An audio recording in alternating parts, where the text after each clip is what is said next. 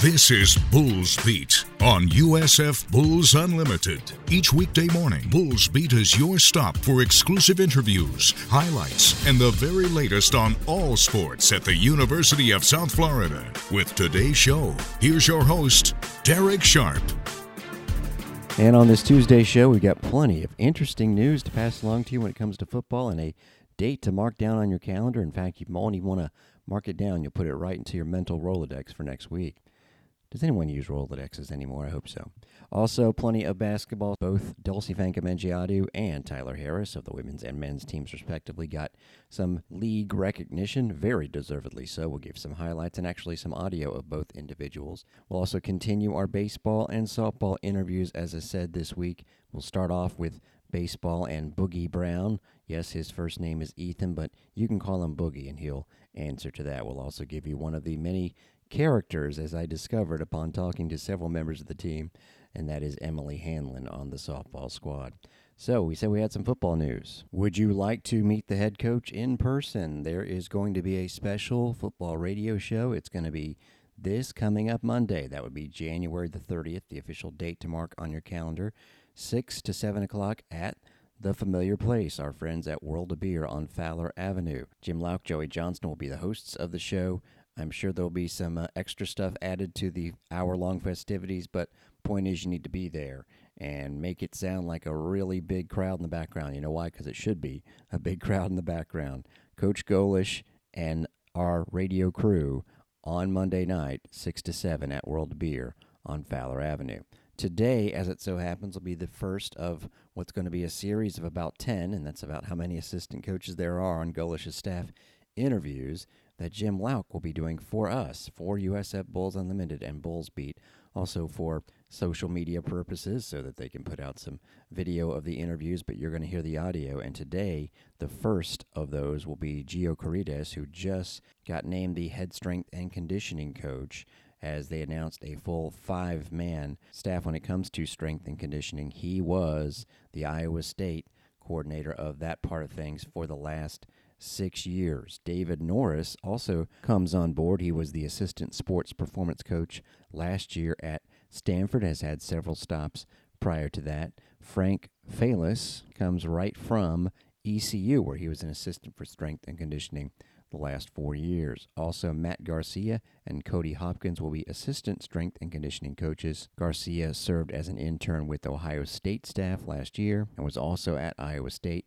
Played for that Division Three powerhouse Mount Union as a running back. He was on the 2017 national title team, while Hopkins was at Nebraska last year and previously, yes, again at Iowa State. Also was a former intern at FSU. If you want to see what these guys look like, it's nice little graphic on the GoUSFBulls.com website. And again, we will hear from Mr. Corides himself. Essentially, they're going to set it up so that the first, you know, you see video sound bites has to get recorded, so that'll be first part of things, and then an actual straight audio interview between Jim Louk and the assistant coach in this case for strength and conditioning will follow, and we'll have that for you basically the next day on Bulls Unlimited. So that means tomorrow. Now let's move on to basketball and the American Athletic Conference. Player of the week for women's basketball was none other than our own Dulcy Fankam Mendjiadeu. No surprise when you average 20 points and 15 rebounds almost perfect at the free throw line. That was big, by the way. 10 for 11. Went for 22 points and 17 boards against Houston while going 9 for 13. Here's some of that action. Oh, Wilson, a great pass and one. That was all sorts of nifty. Dulcy Fankamengiadu. It was kind of like throwing behind a receiver, but Dulcy made the catch, going to her left, ball to her right, and then quickly put it up and in.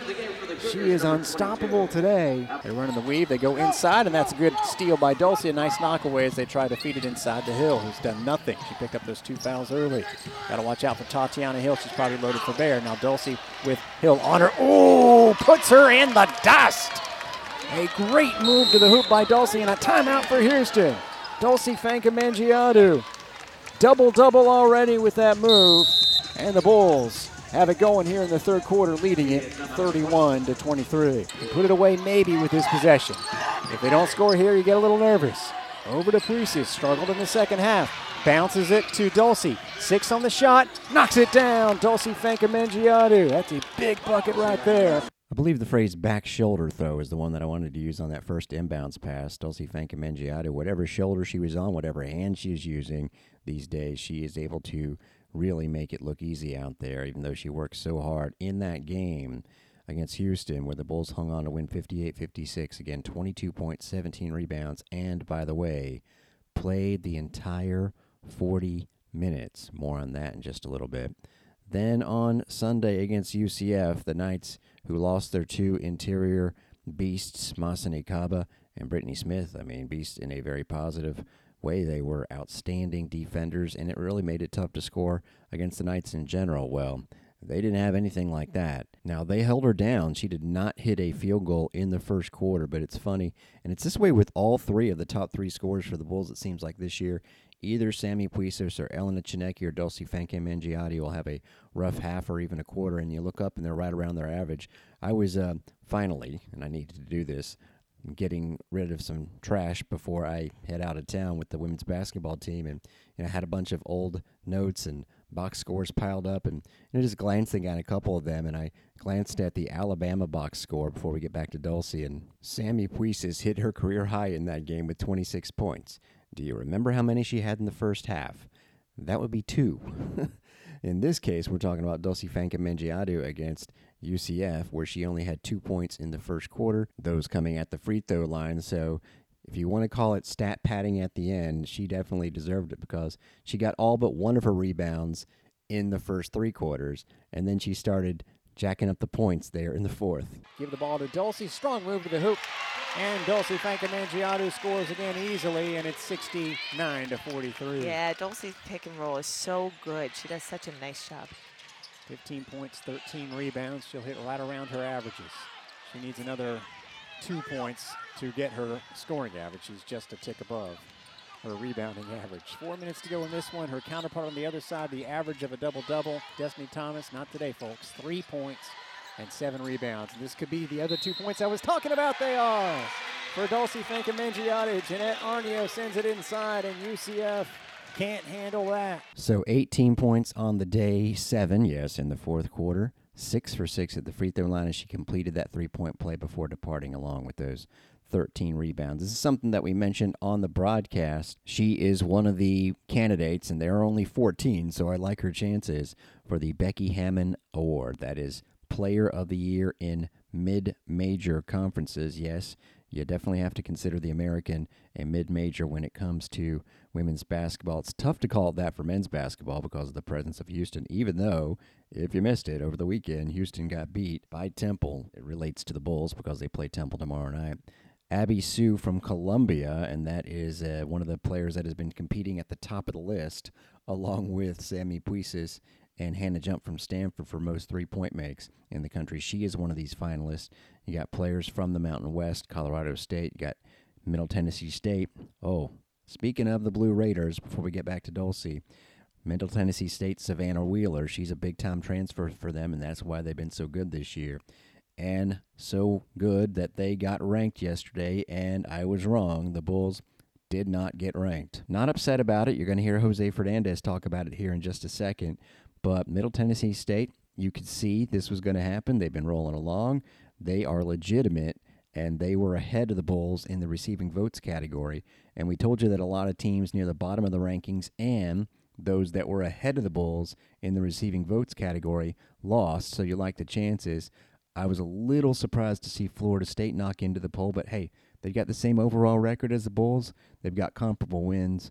What surprised me a little bit is Colorado did not fall out of the poll. Now, granted, they lost to Stanford, but if we are keeping the Bulls out because the teams they played are highly ranked, but they lost to them, then why does Colorado get to stay in there for a loss? Texas did fall out. It's the first time there's not been a Texas team in the AP Top 25 in the poll's entire existence. So there are only two teams between the Bulls and the rankings. They are Tennessee and Texas. Here's what I think there's also a nice little pad between the Bulls and teams behind them. We've been saying it for a while now.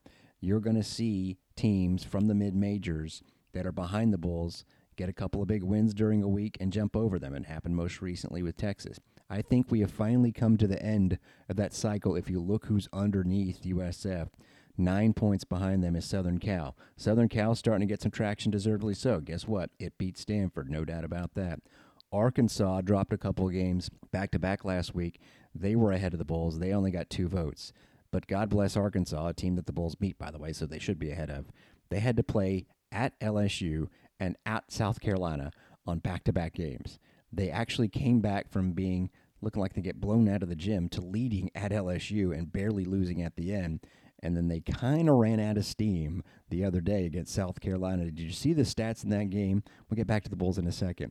The final score was 92 to 46. The rebounding stats in that game 74 to 17 South Carolina. Anyway, Arkansas was going to drop. You knew that. So here's what I would say if you're upset, and I know a lot of people are about the Bulls not getting ranked. Teams at the bottom of the top 25 right now, specifically, I'm talking about Illinois and Colorado, and probably Florida State, are just naturally going to drop some games because of the conferences they play in. Between those three, Tennessee and Texas, basically, the Bulls have to hope that three of them drop some games, and it's just naturally going to happen. And if the Bulls keep winning, then they will get ranked. Another thing that you always have to caution yourself about is, you know, where why aren't we in the polls? Complain, complain, complain. Well, what if the Bulls were ranked yesterday? They could easily get knocked out tomorrow if they lose, because that's going to be a tough one, which of course we will preview on tomorrow's Bulls beat. But here was Jose after the game saying, "Hey, what about this not being ranked stuff? I don't need it. We've, you know, this program's been ranked plenty of times in the top 25. I mean, what do we get for it? It's great. It's great for our university, athletic program. I think our kids, deep down, they feel disrespected. You know, we got two top 25 wins and a top 50 win. There's some guys in that in that poll that haven't played the schedule we have. But again, that's out of our control, right? We can control going to Tulsa, control what we're, how we're going to play at Tulsa we control how we're going to practice and lift on Monday and how we're going to know our scout and how we're going to prepare. And just to review their schedule, Ohio State did finally get beat last night. Iowa and Ohio State basically flopped spots, but stayed in the top 10. Of course, Iowa in the top 10 now. Caitlin Clark had a 15 assist triple double. That's what it took to beat Ohio State, which fell to 19 and 1. The Buckeyes still are the highest ranked team the Bulls played, and again, Bulls led them by 18, 31 13 early and led them by double digits in the fourth quarter. And even after blowing the lead, led by six with a minute to go in overtime, clearly should have won that game. Ohio State's 10th. Right behind them is, I'm talking about the net rankings now, the computer rankings that the NCAA committee goes big time on. There's Texas, a team that the Bulls beat, sitting at 11. Right behind them, by the way, at the 12th spot, that would be NC State, a team the Bulls fell by single digits to on the road. Michigan is at the 16th spot. It actually got beat last night as well but it was going up against Indiana, which is itself a highly ranked team. It was a good game, incidentally. Indiana's still in the fifth spot. Hey, look, one underneath Michigan is Villanova at 17. Yes, the Bulls have played all five of those teams. Now, they only beat one of them. Michigan was the other one where they really had a good chance. And obviously, I think if they win either of those games, Ohio State or Michigan, the Bulls are ranked. So that's what's kind of being held against them, if you will. Middle Tennessee State is incidentally 20th in the net ranking. So five teams on the bowl schedule in the top 20. Alabama slipped a few last night. Yeah, kind of took it on the chin against LSU. Try 89 to 51 in Tuscaloosa. LSU is still undefeated. Now, the good news is a team like LSU, which is very, very scary, their interior force is Angel Reese, and her numbers are ridiculous as we get back to Dulcy Fankam who is fourth in the country in rebounding, average 12.4 per game. Reese averages 15 and a half. That's actually second in the country behind BYU's Lauren Gustin. But LSU is a team that at the beginning of Charlie Creme, that's ESPN's bracketologist for the women's side, was projecting the Bulls to go to Baton Rouge as a seven seed. LSU is a two. Well, that's another reason why you want to be up the seed list to avoid one seeds and two seeds in the potential second round matchups. Well, indeed, the Bulls and all the latest projections have been up at the six seed line. And who knows if they win out, conference championship sweep would probably be in the four seed or maybe even better. And that means you're hosting an NCAA regional. And with players like they have, you have the ability to think in those terms. Here's some of Jose Fernandez specifically on the rebounding and when Dulcy Fankam gets them, she gets them in mass, how it turns into offense a lot of times. Well, I think when she rebounds, it just get lets us start our break so much easier, right? Look at our fast break points. What was it? 21 to 0, right? Our wings got out and ran, and, you know, when we run the middle of the floor, right, defenses have to make a choice, all right? Am I going to give up a layup or am I going to give up a three? Because you got to defend from inside to outside in transition. So that was key when our fours and, and, and our five ran, ran the floor. Now everything's get sucked in, and now you can you can really pitch it to the wings, and they can create off the bounce or shoot the three in transition. Now let's listen to Dulcy a little bit. One thing that I found a little hard to believe, then I thought about it and believed it, that Jose mentioned in the press conference after the game was he did not mention UCF at all in the prep for the game. This was not, and it, it's true, this was not some grudge match or anything like that because it's just not the same team. Last year, UCF kind of embarrassed the Bulls. It was a 54 33 game at Yuengling Center. It was much closer in the conference tournament final, but it didn't feel like you were beating that team, put it that way. It felt great for the fans to watch, obviously, and it was a 32 point victory. And I thought it was pretty cool that three different quarters in this contest on Sunday, the Bulls scored more than they did in most of their halves in those three games against UCF last year. But there was a little bit of redemption for Dulcy Fankam but more redemption for the last game. I like this. We were just down, devastating. That's just how I felt, like disappointed for like how bad we played and all that. So having a game like this against them again, I know, like you said, it's not the same thing, but it's to UCF. So the thing that motivated me more was how we responded to the last game. It wasn't really about UCF, but like how we did last game and how we came to respond to that. And just to recap, the Bulls did win that game against Houston, but it clearly did not feel that way, as we said on last Thursday's show. So that's a sign of a good team, right? Where they win a game and feel like they really didn't earn it and want to make up for it next time out. And boy, did the Bulls do that.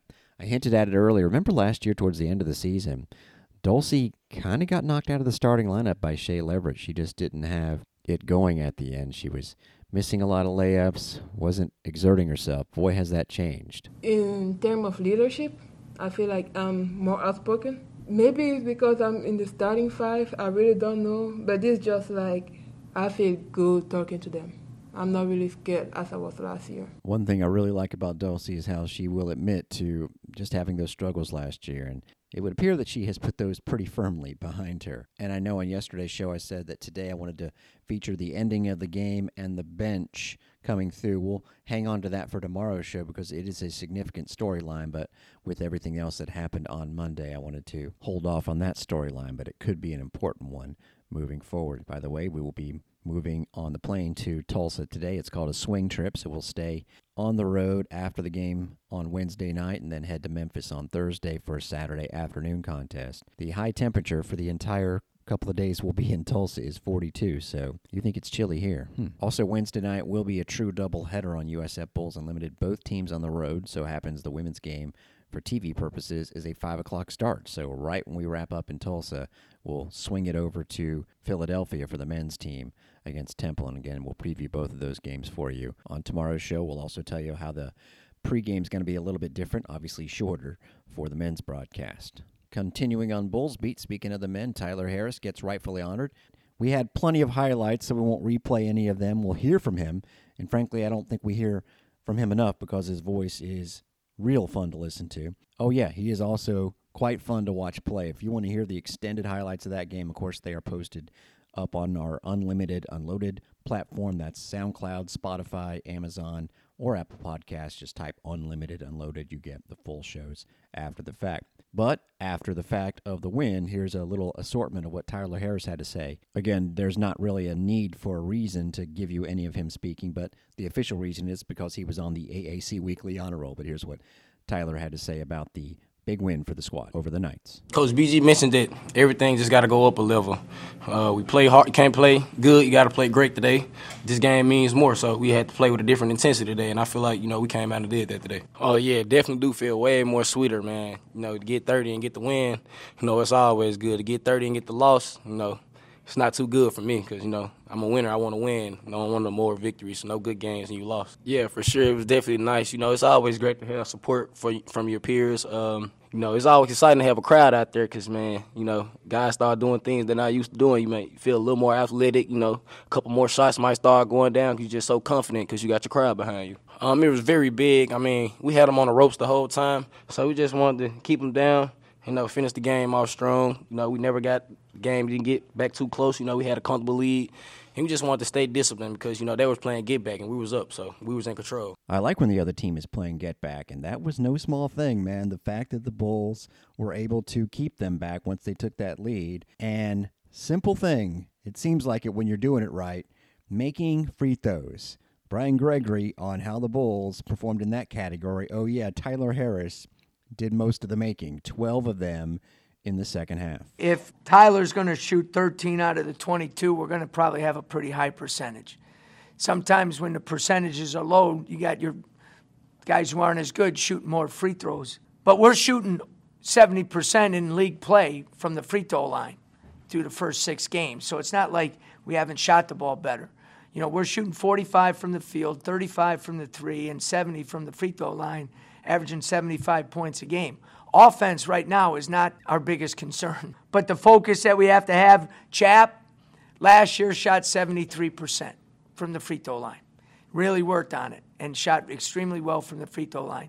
He's been in a little bit of a funk from the line, but getting in the gym and working on it, and it's more mental. But he goes to the line and makes three big ones for us tonight. You know what I mean? So, again, just we're more than capable. Something tells me free throws will be important again tomorrow night at Temple. Boy, you go back to some of those games early in the season, losing a three point game to Southeast Missouri. Bulls were 9 of 19 at the line. Remember, they were up 9 at halftime at Auburn. That game they lost, they were 13 of 25 at the line. But he's right, they've gotten better in conference play. Began with that thrilling game at Memphis where they were 17 for 22. They had to drop off and a very close loss to Temple where they were 11 for 19, but overall, you see they're a 65% free throw shooting team, which is not good, but in conference play, nearly 72%. And Tyler Harris, try 88, 39 for 44. Russ Tchewa, 73%, 35 for 48.